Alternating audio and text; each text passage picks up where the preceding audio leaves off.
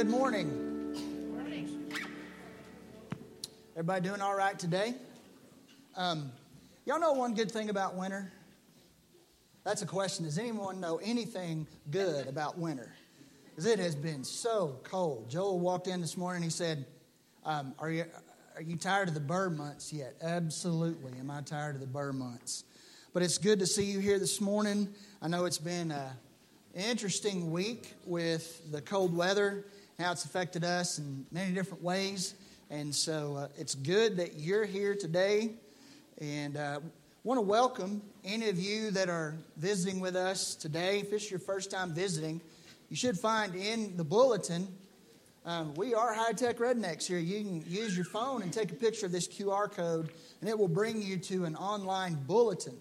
And it's got sermon notes, and it's got the order of worship, our prayer list, but it also has at the bottom of it a place where you can um, fill out a digital bulletin. I'm sorry, a digital um, connection card. Just let us know that you're here. And if you're watching online, same thing. It's on your screen, it'll take you to the same place. So we want to know that you're worshiping with us, and we're grateful uh, that you have chosen to worship with us today. Um, just a few announcements you can see there in your bulletin. Uh, first of all, uh, Arctic Barnabas blessing boxes. It's time again to start gathering our Arctic Barnabas blessing boxes. We're going to ship those uh, mid March. So there's a list of items that are needed. And if you have any questions, you can visit with Ken, and he'll get you all straightened out on that. Uh, furthermore, um, there will be a youth camp fundraiser banquet Saturday, February 26th at 6 p.m. in the fellowship hall. So we will, it's, it's not called the Valentine's uh, fundraiser. It's just going to be later on in the month, so it won't really have a Valentine's theme. So, men, that means you're actually going to have to think about Valentine's this time. Um, so be prepared. But if you would help the youth by RSVPing at least by the 19th, if they find out later on in that week, that should be fine as well. They just need to know how to prepare. Um, two other announcements. Um, there's some committees that we really need um, to go ahead and get together and meet ASAP in order to select a chairman and begin your work. Um, one is house and, and, it says garden, and I probably made that mistake. House and ground, because I'd have nothing. I, I, don't know too many men that would have, if we're talking about flowers, uh, much to do with garden. Maybe you would be, but house and grounds, missions, and special events. So if you would please meet. If you have any questions about, because um, there are there are some things that those committees need to get busy with. Final announcement, our February business meeting is next Sunday night at 6:30 p.m. and the agenda is posted on the bulletin board. If there's something that you need to get on the agenda, just make sure you touch base with me uh, before Wednesday and we'll get that on the agenda if it needs to be. And the reason I say if it needs to be is because that could be something that a committee needs to address before it ever gets to a business meeting. So that, that's why I want you to, to talk to me about it. Are there any announcements? Jared's got an announcement.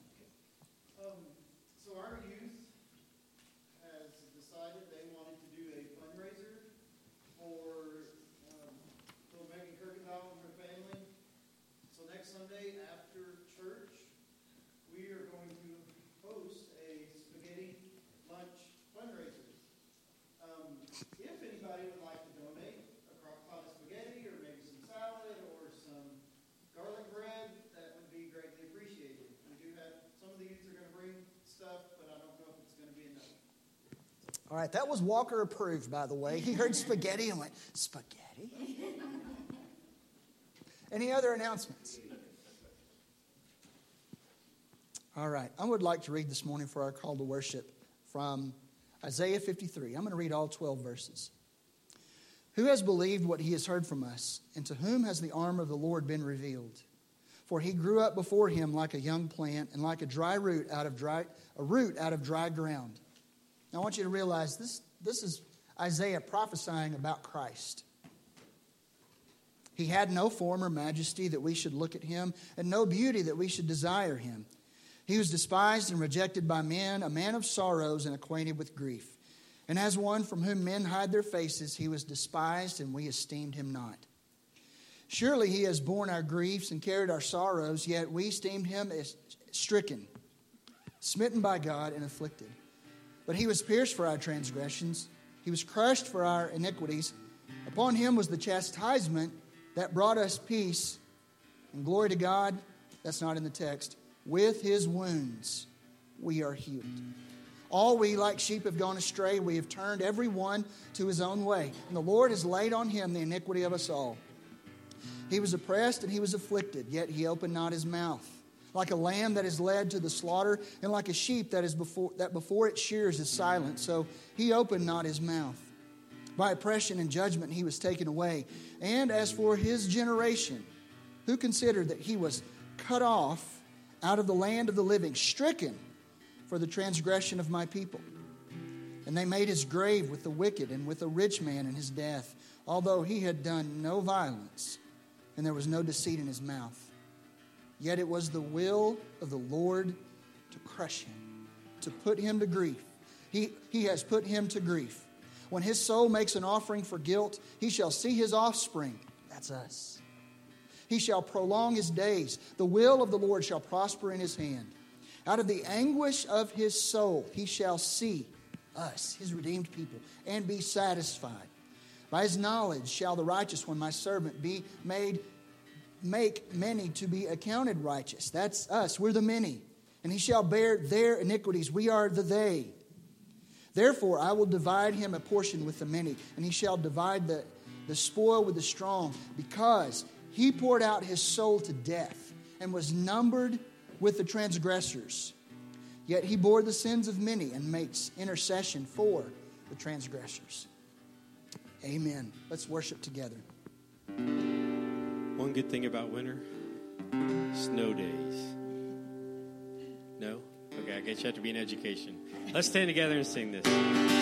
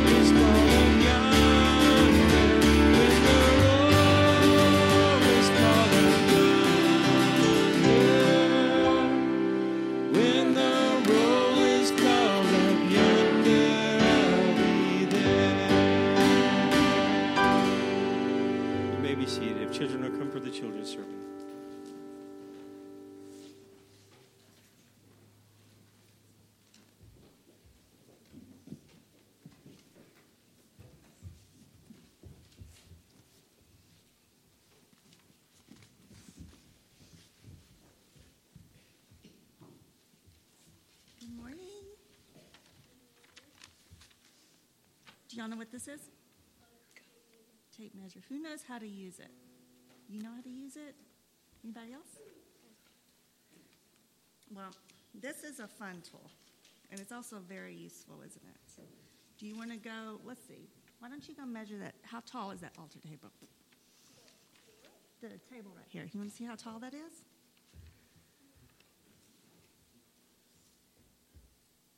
You need some help?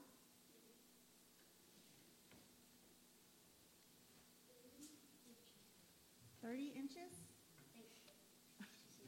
Close enough. Close enough. Okay, let's see. Let's see how tall Macy is. Can you stand up? About forty-three inches. So you can measure a lot of things with the tape measure, can't you? And there are other tools for measuring, just about anything. With a tape measure like this, you can measure how long or how wide something is. With a set of scales, you can measure how heavy something is. We've got thermometers. Those came in handy last week, didn't they? Got pretty cold. So, what do you measure with an odometer in your car? Like how far you've gone and how fast you're going. A speedometer tells you how fast you're going, right? Oh, okay. Well, now you know. so, with the right tool, you can measure just about anything. But there's one thing you can't measure. You know what that is? God's love. You got it. Boy, cousin, you're on top of things today. So, Jeremiah 31 3 says,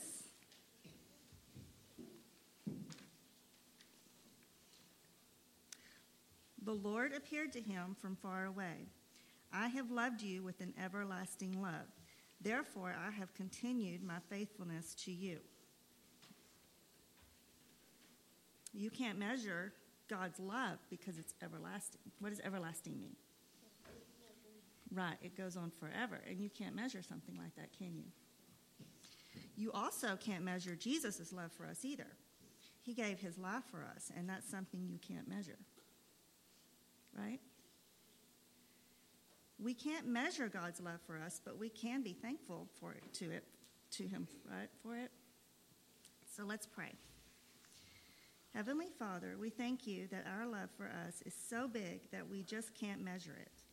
Please help us to remember to pass on some of that love to others. We thank you in Jesus' holy name. Amen.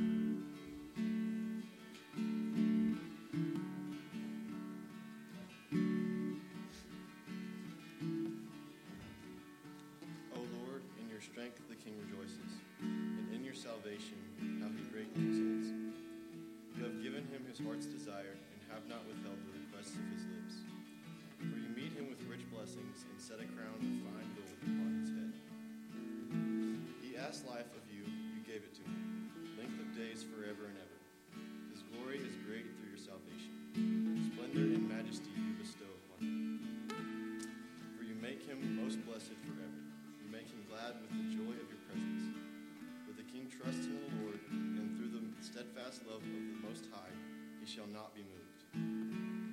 Your hand will find out all of your enemies. Your right hand will find out those who hate you. You will make them as a blazing oven when you appear. The Lord will swallow them up in his wrath, and fire will consume them. You will destroy their descendants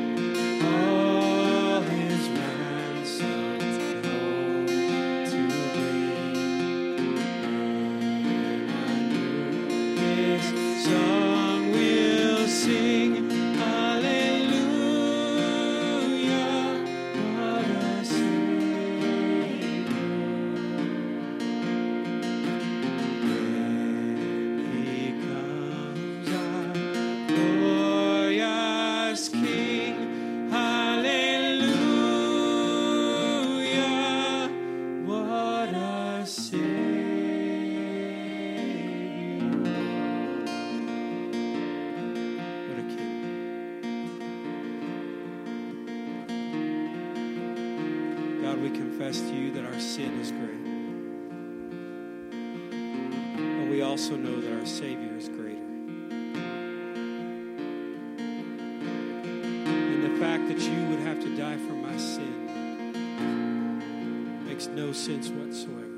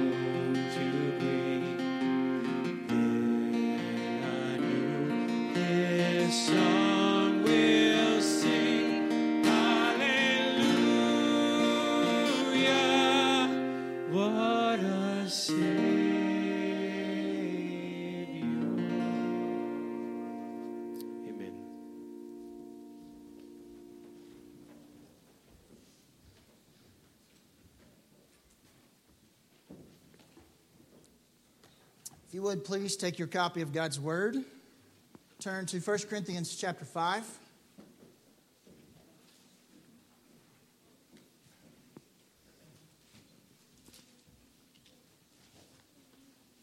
Do I need to be a little louder for y'all, or can you hear me okay? Okay, all right. 1 Corinthians chapter 5, uh, verses 1 through 8. If you didn't bring a Bible with you, you should find a hardback black one somewhere around you. Turn to the back, find page 132. You'll be at in the New Testament book of 1 Corinthians, and you'll be in chapter 5. Uh, we'll be in verses 1 through 8 today, continuing our series, My Jesus, I Love Thee. The subtitle is Passover Lamb, which that's what we find out about Christ in verse 7. So, would you please stand for the reading of God's Word if you are able? 1 Corinthians 5, verses 1 through 8, and this is God's Word. It is actually reported that there is sexual immorality among you, and of a kind that's not tolerated even among the pagans. For a man has his father's wife, and you are arrogant. Ought you not rather to mourn? Let him who has done this be removed from among you. For though I am absent in body, this is Paul speaking, I am present in spirit. And as if present, I have already pronounced judgment on the one who did such a thing. When you are assembled in the name of the Lord Jesus, and my spirit is present, with the power of our Lord Jesus, you are to deliver this man to Satan for the destruction of the flesh, so that his spirit may be saved in the day of the Lord. Your boasting is not good. Do you not know that a little leaven leavens the whole lump? Cleanse out the old leaven, that you may be a new lump, as you really are unleavened. For Christ, our Passover lamb, has been sacrificed. Let us, therefore, celebrate the festival not with the old leaven, the leaven of malice and evil, but with the unleavened bread of sincerity and truth. Let's pause for a word of prayer. Father, we do thank you for these words. They're located in a, we- we have to say it, in a difficult spot. But Lord, I do recognize the fact that when the church comes into hard spots, you've not left us without direction and without someone uh, to guide us. We thank you for Paul and his ministry to this church at Corinth. We thank you for our Passover lamb, which has made us into a new lump. Father, give us the courage to cleanse out the old leaven and to cooperate with Christ as he works in the new leaven of sincerity and truth in his body. We pray it all for His sake. Amen. You may be seated. If we wanted to find out more about Jesus, one way to do so is we could, we could search the Bible and we could find places where uh, there are names or titles describing Jesus. Now, that is what we're doing in this particular series. We want to take a look at some of the many ways that God uh, uses the scripture to describe Jesus. And as we're doing so, we need to keep in mind that we're doing this not for the sake of just information, but for the twin and inseparable purposes of devotion and obedience. The Bible doesn't have a book called Names of Jesus. Those names are revealed throughout the Bible and in specific places that not only reveal the person and work of Christ, but the person and work of Christ revealed and applied in a particular context for the people of God. And today's text is one such text. We gain a fuller understanding of Jesus within the text and in light of the situation of this church at Corinth. So, we must let the text not only open up the ugliness of sin, but it also must open up for us, against this backdrop of the ugliness of sin, the beauty of Christ, our Passover lamb, as the only way to deal with the situation that is before the Corinthian church and situations that become before our church to deal with them in a way that is biblical, that it builds up, and then listen to this protects the church. But that's not the end of it. It glorifies Christ and the work that he has accomplished and continues to do on behalf of his people. There's four points that organize this morning's text. Verse 1 reveals to us Paul's report. Again, verse 1, he says, It is actually reported that there is sexual immorality among you. It's actually reported that there is sexual immorality among you, and of a kind not even tolerated among the pagans, for a man has his father's wife. This is what Paul's report is. He's telling them what he has heard. He's hearing that the church in Corinth tolerates gross sexual immorality. More specific, a man in the church is in an incestuous relationship with his stepmother. That's what Paul's heard of this church. Now we know that, that Paul is, is not going to let this slide for a number of reasons, many of which I've already stated. But I do want to address something that often is misunderstood about the way the church is commanded in Scripture to do biblical church discipline. Now, I want you to turn back to the beginning of 1 Corinthians. 1 Corinthians chapter 1. It's so good to hear those pages flipping. 1 Corinthians chapter 1. I want you to notice what Paul says in verse 2. He writes, To the church of God that is in Corinth, to those sanctified in Christ Jesus, called to be saints together with all those who in every place call upon the name of our Lord Jesus Christ, both their Lord and ours. So Paul addresses this letter to the church.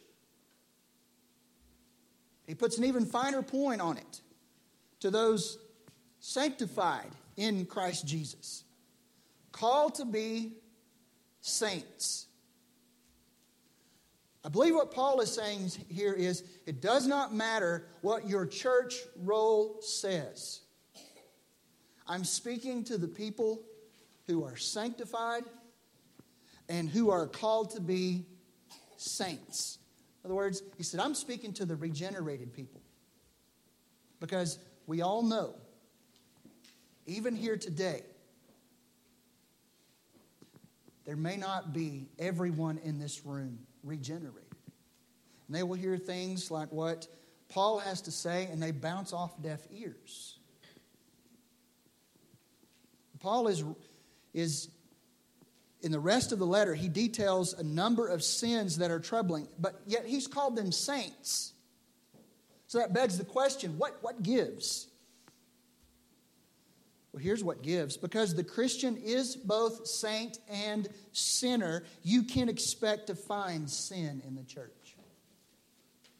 Because the Christian is both saint and sinner, you can expect to find sin in the church. So when we think about church discipline, which that's what Paul's thinking about here, there are expected sins. There are, church, there are sins that you expect to find in the church. Doesn't mean this, doesn't mean that when a person comes and sits with me and, and we talk about church membership, that I have a list of, of sins they're expected to commit. We expect you to, to balk at the leadership. We expect you to, to not show up to church. We expect you to backbite and tattle. We expect you to do all these things. Do you have a problem with that? that that's not what is being communicated by expected sins. There's no expectation that you will commit these sins. What I mean by that is it's just not surprising. It's just not surprising. It's what we come to know of in Scripture as indwelling sin. It's the sin that remains. Paul says, You are a new loaf, but work out the old leaven. The old leaven is indwelling sin. Now, just because it's indwelling sin doesn't mean that it's insignificant sin. We need to get that straight. There is no insignificant sin. Christ died for the big ones that we love to say, ooh, that's a big one. And he died for the ones that we think are just so minimal. And because he died for all of those sins and we died with Christ, and that means all sin must be put to death in our lives and in the church. Paul says in Romans chapter 7, he struggles with the indwelling sin. We, we should get that out there, right? He says, The things that I want to do, I don't do. The things that I hate, those are the things I do. What a struggle with Paul, with indwelling sin. But he looks to Christ and he says, Man, I'm such a wretched man, but Jesus has my victory. So it's not surprising that we find sin in the church, but here's one thing I want us to all understand unbelievers are surprised to find sin among us. They look at us and they go, Those hypocrites, those two faced folks. Well, what do we do? How do we, what perspective do we bring to expected sins? Well, I'm going to use this to kind of help us understand. Expected sins receive a terror alert of green. What do I mean by terror alert? Well, first of all, are you a terror to yourself? In other words, is your actions, these sinful actions, do they possibly reveal a false profession and a false confession that would affect you in the day of judgment? Also, I mean, are you a terror to others? Are you harming other fellow believers? And then finally, are you a terror to the church? Are you causing division? Are you leading the church away from a wholehearted pursuit of holiness?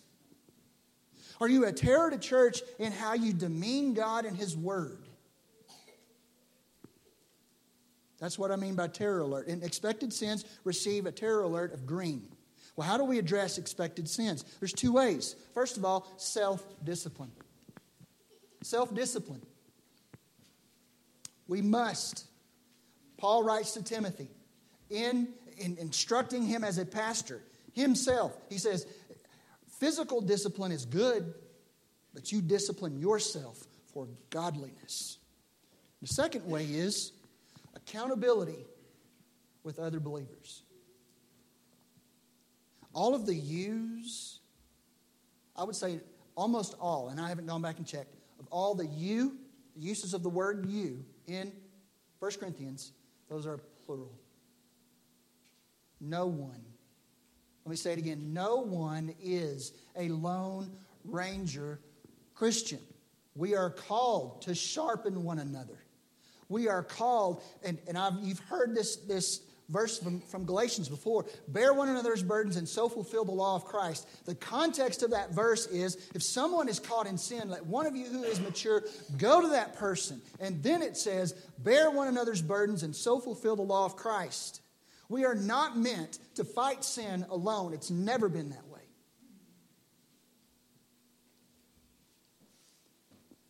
Then there are unexpected sins. Unexpected sins. Paul says in verse 1 it's actually reported that there is sexual immorality among you, and of a kind that is not tolerated even among the pagans, for a man has his father's wife. What is surprising to Paul, and I haven't finished the rest of the verse, is that there's sexual immorality in that church. That surprises him. Now, some might say, that sexual immorality in Corinth shouldn't be a big surprise because Corinth was such a bad place that they actually created in Greek a verb. If you were really going to go out and sin big time, you were going to go out and Corinthianize. They actually created a verb. So you might think it shouldn't be surprising that these people in this church are that, that there's sexual immorality. Here's the thing. What they are doing is significant. And I'll explain why in just a minute. And it is outward. Paul says, listen, he says, it's reported. It's significant and it's outward. It's not hidden. Why is this so surprising? Because of what we believe about the work of Christ in our life. Galatians 2:20. I have been crucified with Christ. And therefore, I no longer live.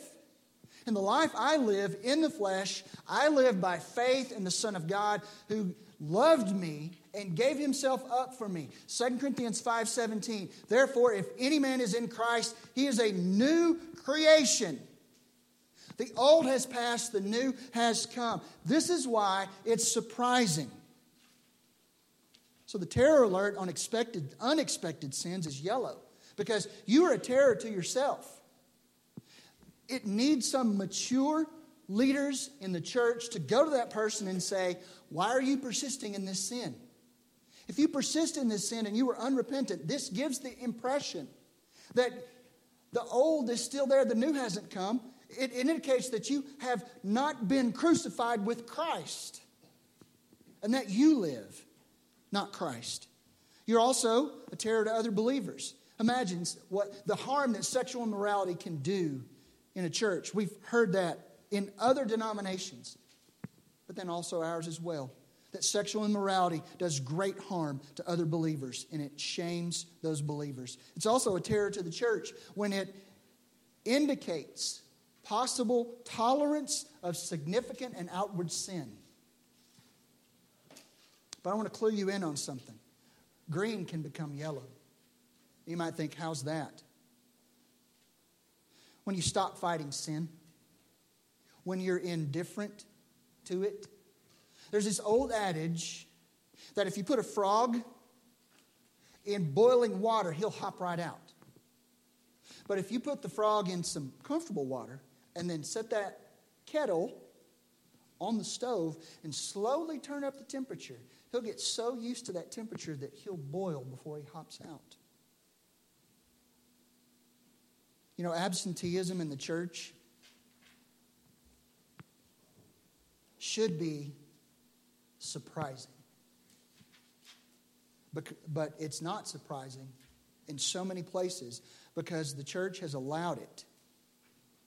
When I was a coach, and one of my players, you could see on film, that player messed up. Coach Bond, one of two things are happening. You're either coaching that or you're allowing it to, ha- allowing it to happen? Which is it? Well, that's a good question, isn't it? Green can become yellow when you are slow to repent. You think, you know, I really don't have to repent of that. It's not really something that's, that's that big of a deal. And so I don't need to repent. So, how do you address that? You address it with biblical church discipline. Now, I want to put a quote on the screen. This is from J.C. Ryle.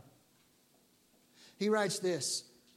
This is why, this is a statement that perfectly describes why church discipline is so crucial. He says, If friends will not walk in the narrow way with us, we must not walk in the broad way to please them. Health is not infectious, but disease is.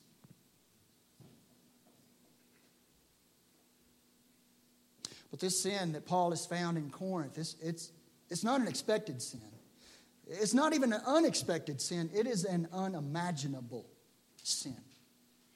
He says, look again, it's shocking. He says, of a kind that is not tolerated even among the pagans. And you might think, that is so odd. But do you know the common grace of God restrains human sinfulness? Did you know that? God puts a conscience in the mind of people. God also restrains their evil so the world will not be as bad as it can possibly be.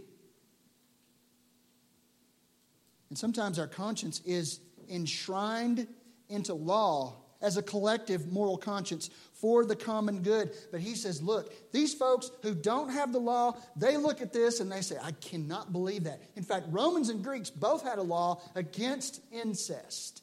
It was so egregious and outrageous and unimaginable to them. Well, as you can imagine, the terror alert here is red. The person, the man who has his father's wife, is a terror to himself. Because I think we could all agree there is serious concern about his salvation. He's also a terror to others. He's promoting sexual immorality. He's also a terror to the church. There's no church discipline here. There's no real concern for the holiness of God's temple, the church. I'm going to clue you in on something else. Yellow can become red. Yellow can become red when a person no longer calls sin sin, when they embrace it instead of being repentant, when it's no longer surprising, but instead it's celebrated. And yellow can become red when church leadership fails to step up. Well, how do you address this? You address it through biblical church discipline. Now, I realize I've taken a long time to get through that, but there are some key things here for us to understand leading up to Paul's approach to this church. And his next, the next thing Paul does is he rebukes them. So he gives his report and then he rebukes them. And, and I've kind of taken the liberty to form what he says to them as questions. He says, Why are you arrogant? Why are you arrogant? I'll explain what he means by arrogant in just a moment. But the point he's making is there is a surprising, appalling, astonishing arrogance. He also basically asked the question to them why aren't you mourning? Why aren't you grieving over this sin? But what he finds is a surprising, appalling, astonishing lack of mourning. He basically says, Why haven't you removed this man? Now, isn't that a good question? Lots of people had wrestled with this, and I found a commentary that I think really puts its finger on, on the situation. And, and specifically, why have they not removed this man? Interpreters puzzle over the source of the Corinthians' pride and the reason they allowed such. An, I want to go back and say that again. Interpreters puzzle over the source of the Corinthians' pride and the reason they allowed such an egregious sin to continue unpunished. Were they arrogant? In other words, did they permit the, the member, did they have a theological view that allowed him to have Christian freedom? Hey, it's Christ has set us free. Is that it? Or, or does it view the body and the actions of it as they don't really matter? It's, it's your soul that, that really matters. Is that it? Is it something theological? Or was the problem primarily social in nature? Was the perpetrator of high social standing? Perhaps a rich patron or benefactor, and the church feared action due to the person's status. Either way, Paul's mandate to the church is crystal clear Since he does not dwell on the particulars, we have to concede that all historical reconstructions remain a guess as to what led to this disastrous situation. The circumstances that allowed the sin would have been of concern, but Paul focuses on the present reality and the necessity of confrontation. Nothing less than the sanctity of God's temple is at stake. But we can't necessarily rule out that the church here does what their culture occasionally does for socially prominent people. They turn a blind eye to that person's sin rather than risking losing their favor and becoming their enemy. All of these questions, basically, Paul is communicating to them you have defaulted on your responsibility. The leadership is a church congregation, you've defaulted on your responsibility. Church leadership, you have defaulted on your responsibility. God's word has been demeaned and his authority dethroned in the church at Corinth. God's glory has been dragged through the filth of this unrepentant, unaddressed sin in the church at Corinth. The church's witness has been defamed. Paul says it's actually reported. This is not a, a, an isolated incident, it's out there. Their witness has been defamed in the city of Corinth. So, what do we find here? We find the frog is in the boiling water and it is in serious danger. It's akin to what God speaks through Jeremiah to the religious leaders in Jeremiah 8. He says, They have healed the wound of my people lightly, saying, Peace, peace, when there is no peace. Were they ashamed when they committed abomination? No, they were not at all ashamed. They did not even know how to blush. The church in Corinth had forgotten how to blush. Paul's response present judgment. Picking up in verse 2, he says, And you are arrogant. In other words, he's saying, You've got pride, and it's that pride that's keeping you from addressing this sin. You're arrogant. Ought you rather to mourn? Let him who has done this be removed from among you. For though absent in body, I am present in spirit, and as if present, I have already pronounced judgment on the one who did such a thing. When you are assembled in the name of the Lord Jesus, and my spirit is present, with the power of our Lord Jesus, you are to deliver this man to Satan for the destruction of his flesh. That sounds harsh. Very harsh. But Paul says he reminds them that sin has consequences. And a person can either experience some consequences in the present and face judgment in hope of preventing permanent judgment. Notice what he says.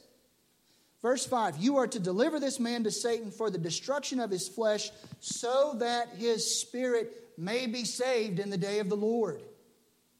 Paul's not saying, kick him out of the church and we're done with him. He's saying, if this man is a saint, we need to snatch him from the jaws of hell.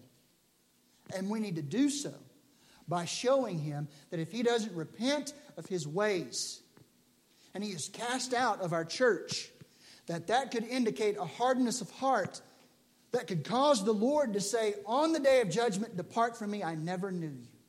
You sat there in church and you sang, I'll fly away, and you sang when the roll is called up yonder.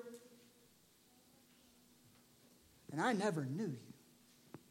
That's why the church practiced what, what we call redemptive church discipline. It's for his good, it's hopefully to save the man from something far worse happening to him. But, friends, it's not only for the man, it's also for the church. In Revelation chapters 2 and 3, there are seven letters to churches in Asia Minor. In five of the seven, Jesus says to them, I see your works, I see what's happening. This one thing I have against you. And if you don't deal with it, I'm coming.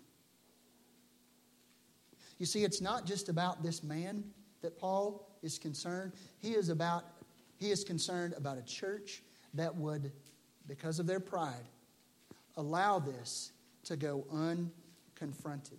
And so Paul's focus is redemptive here too, to where, you know, again, I, I say in Revelation, verse uh, chapters two and three, five different times Jesus says, "If you don't, I will come."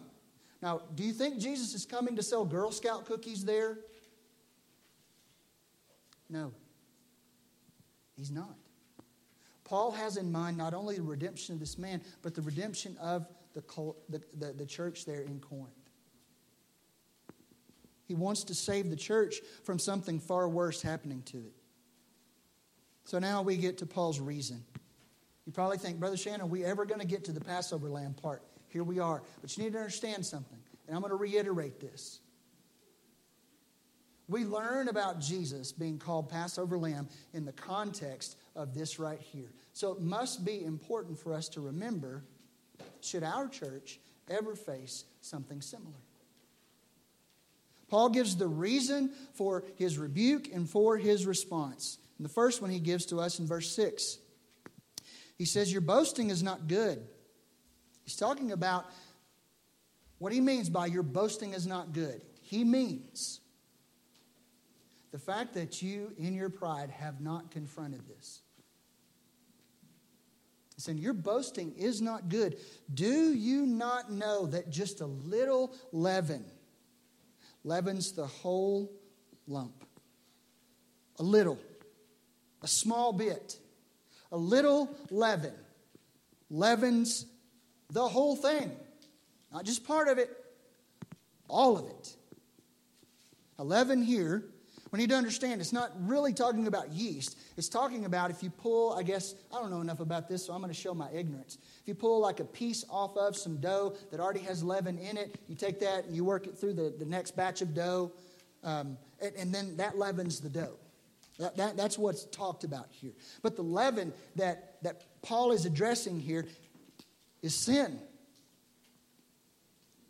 And it is here, namely in verse 6, he says, Your boasting is not good. Do you not know that a little bit of leaven leavens the whole lump? He's talking about their pride, the arrogance that led to the toleration of this man's sin. But we have to also say that this man's sin is leaven also.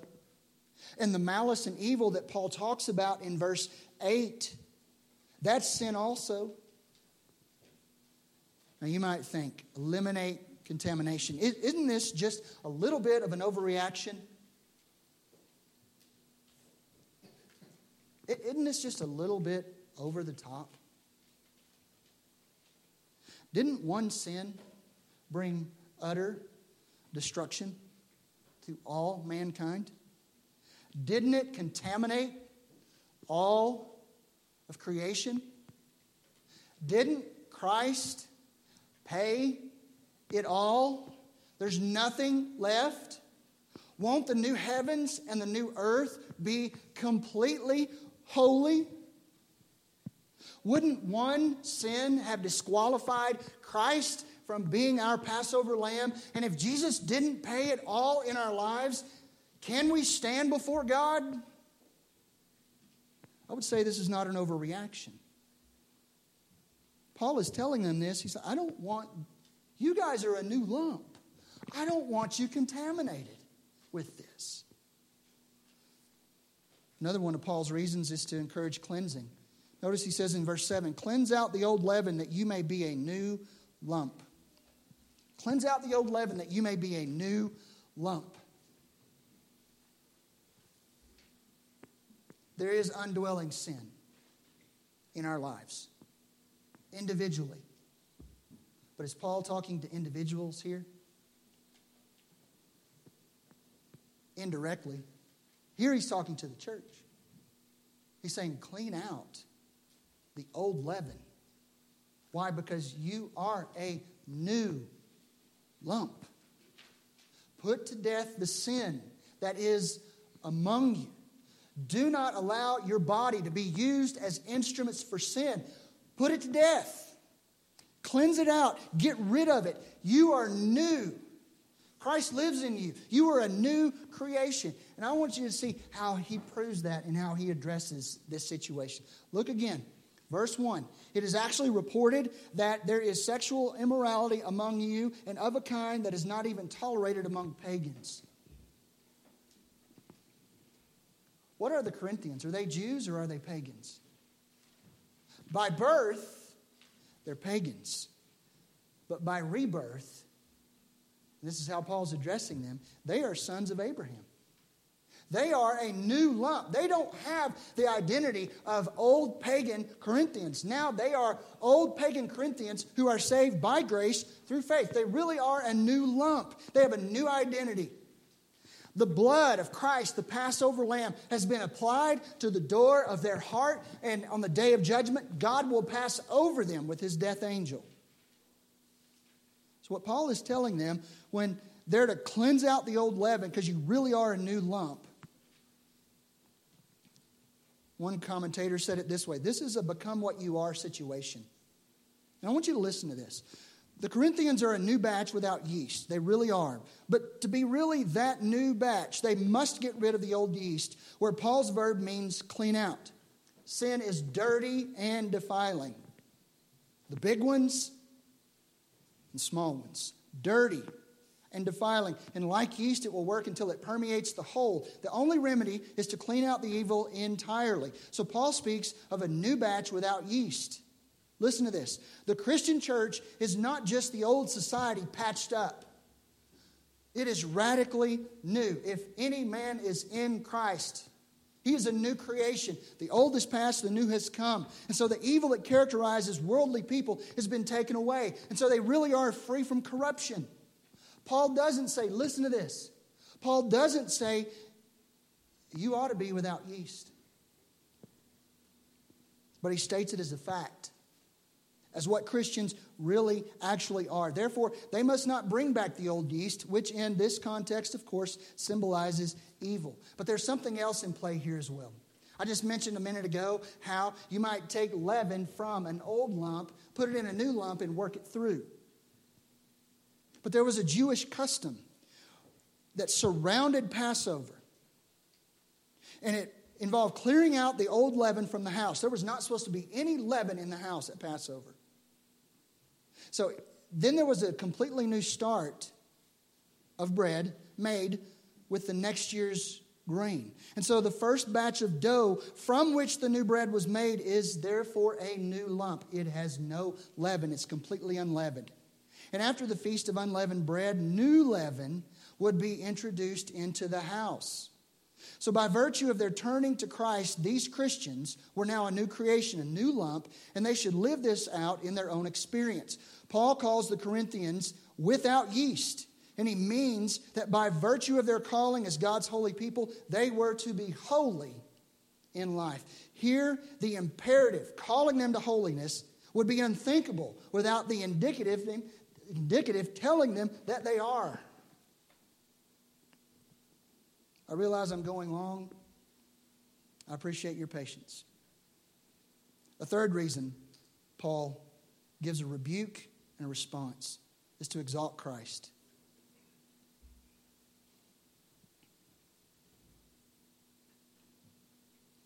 He says, For Christ, our Passover lamb, has been sacrificed. See, in the Old Testament, when Passover was observed, the leaven would be removed before the sacrifice. Furthermore, it would be repeated year after year to look back on what God had done through the Passover in Egypt, bringing the people of God out of bondage to slavery.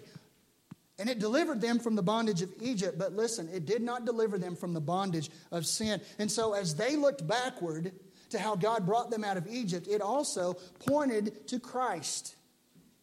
So when Christ came in the New Testament, instead of cleaning out the leaven and then sacrificing, Christ, the sacrifice was first, and then the leaven is removed after the sacrifice. So Paul's mention of Passover looks back at Christ's death, which happened, guess when?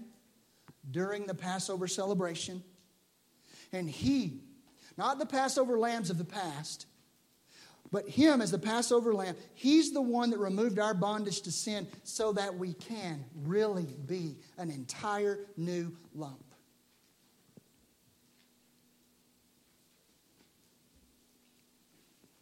Final reason to enable celebration. See, Passover was followed by the Feast of Unleavened Bread.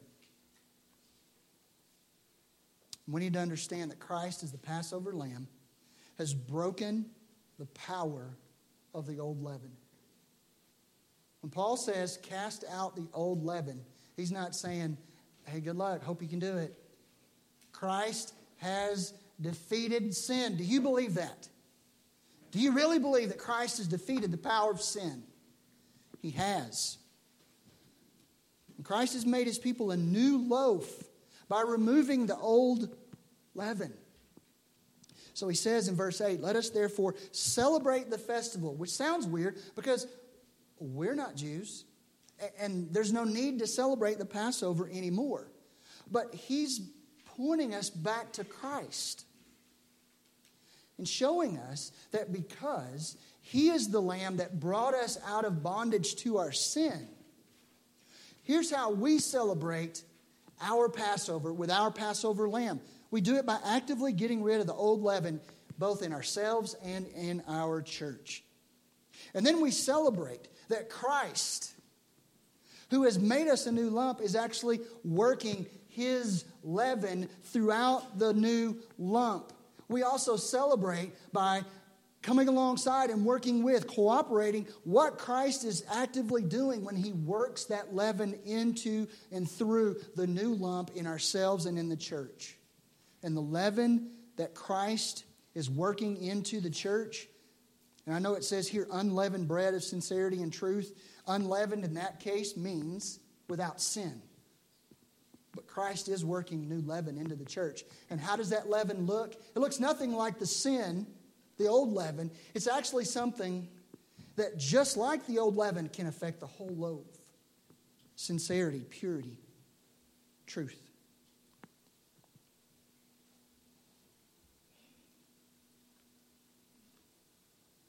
Christ redeemed us from sin and from the power of sin.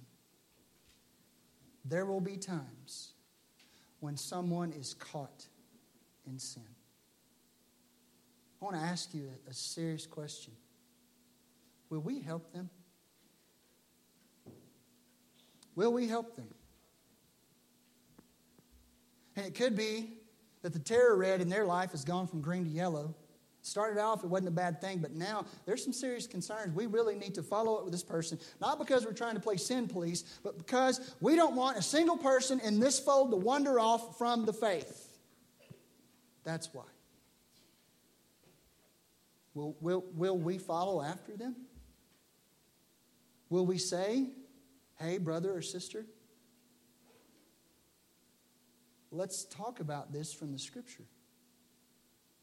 If it gets from, from yellow to red, will we give up and say, oh, it's too, too far past now? We can't. We can't. Christ, our Passover lamb, has been sacrificed. The power of sin, listen to me, say this to yourself, it's broken. It's broken in your life, and it's broken in Cherokee Baptist Church. So I submit to you that if we want to walk in faithfulness to this text, we celebrate the festival by cleaning out the old leaven, the leaven of malice and evil, and that we celebrate with the unleavened bread of sincerity and truth and do all we can to help the old leaven depart from our midst and do all that we can to help the, the, the bread of sincerity and truth be worked among us. Father, we thank you for these words of truth. These are difficult words, Father. I fully understand that. But I am so grateful to know that in some of the darkest, most difficult places of church history and in places that the church can find themselves, we never have to wonder if we've been provided for. You have provided for us. You continue to provide for us. The work of Christ continues to affect us, and it must, for we're not there yet. We look at what's behind and we, we strain toward what is ahead, and, and we want to follow Christ. We want to look to Him as the author and perfecter of our faith. So, Father, help us. Help us to be people that act as if we really are a new loaf. Help us to be people who are sensitive and compassionate and courageous and working to fight the old leaven. And then us to be equally serious and courageous to work in the new leaven. For that's what Christ is doing. And we want to be faithful followers of Him. Christ's name, amen. We're going to stand and sing together. If you need to make any kind of decision at this time, I want to encourage you to do that. We're going to sing the, the song, Isn't He? And uh, then we'll have prayer time. We'll be dismissed.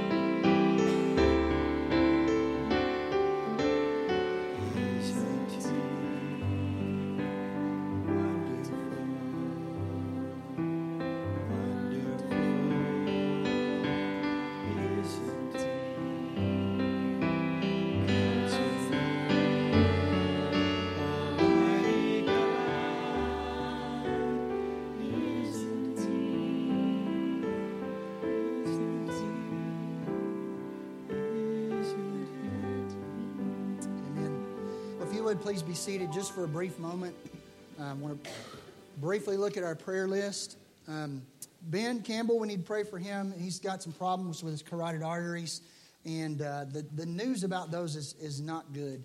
Um, there's some major blockage in there. Hopefully, he's going to uh, get a second opinion that would maybe give him uh, some hope as to how they can treat those. But we do need to pray uh, for Ben. Um, we also need to pray for Eddie and Mary Catherine. They are on their way home. They should probably be landing um, here in a couple hours in Houston. Um, so pray for them as they make their way home. Um, continue to pray for Megan Kirkendall. Uh, she's the young lady that um, we're going to do the fundraiser for, who's had the infection in her leg.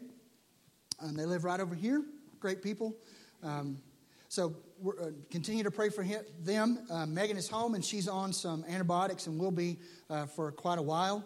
Um, and so just continue to pray for her healing. Uh, pray for Nell Foreman. Uh, she's waiting on some biopsy results. Um, continue to pray for Will Shannon. Um, y'all know an update at all? Because he had fluid on his lungs, COVID related stuff. Okay, Will did go home. Okay, okay. Well, good. Um, off top of my head, I don't know really any others uh, to report to you. Does anyone have an update that you'd like to share or a prayer request you'd like to share? Yes, sir. Um, I just want to thank everybody for their prayers for my family, for my parents. Um, some of you may have heard or seen the emails. Um, my stepfather, um, my mother went to go have her treatment in Temple and came out, and my stepfather was having heart problems. He's kind of been dealing with that for a few weeks, going to the doctor. They've been looking um, at his heart, and he was not doing well. So he went into the ER. They ended up staying there, and he had two stents put in. Um, we went and visited them yesterday. They're home. He's feeling pretty good, a little tired, doing well, and said thank everyone for their prayers. So thank y'all very much. Amen. Amen. Anything else before we pray? All right, let's stand. Okay, we're all going to bow our heads now, so if you need to yawn, go right ahead. I realize it's almost 12:15. So I apologize for that. Father, we are indeed grateful uh, that we can come to you uh, with our, our prayers, with our praises. But Father, we, we do still lift up uh, Megan and Ben uh, and Les and Brenda. Uh, we, we thank you, God, that um, Les was able to get those stents. He's feeling better. We praise you for that. We pray that you'd bring him to full healing. We pray for Ben and ask God that uh, this second opinion might offer to him some hope of how there'd be some possible treatment for these clogged arteries. And also, Lord, we pray uh, that you would uh, continue to heal Megan. Father, we pray for, for uh, Mary Catherine and Eddie as they uh, make their way back to the States, um, that they would uh, arrive and that they could get their feet back under them and get some rest and uh, just enjoy uh, reminiscing about how you worked in, in Kenya. We pray for that work, that it would continue, and we're thankful that it does, that when um, anyone who goes over there for short term, uh, when they leave, that you don't leave with them. You don't get packed up in their bag. So, Father, we pray that your work there would continue for your glory. We pray this all in Christ's name. Amen. Let's say the Great Commission together. And Jesus came and said to them,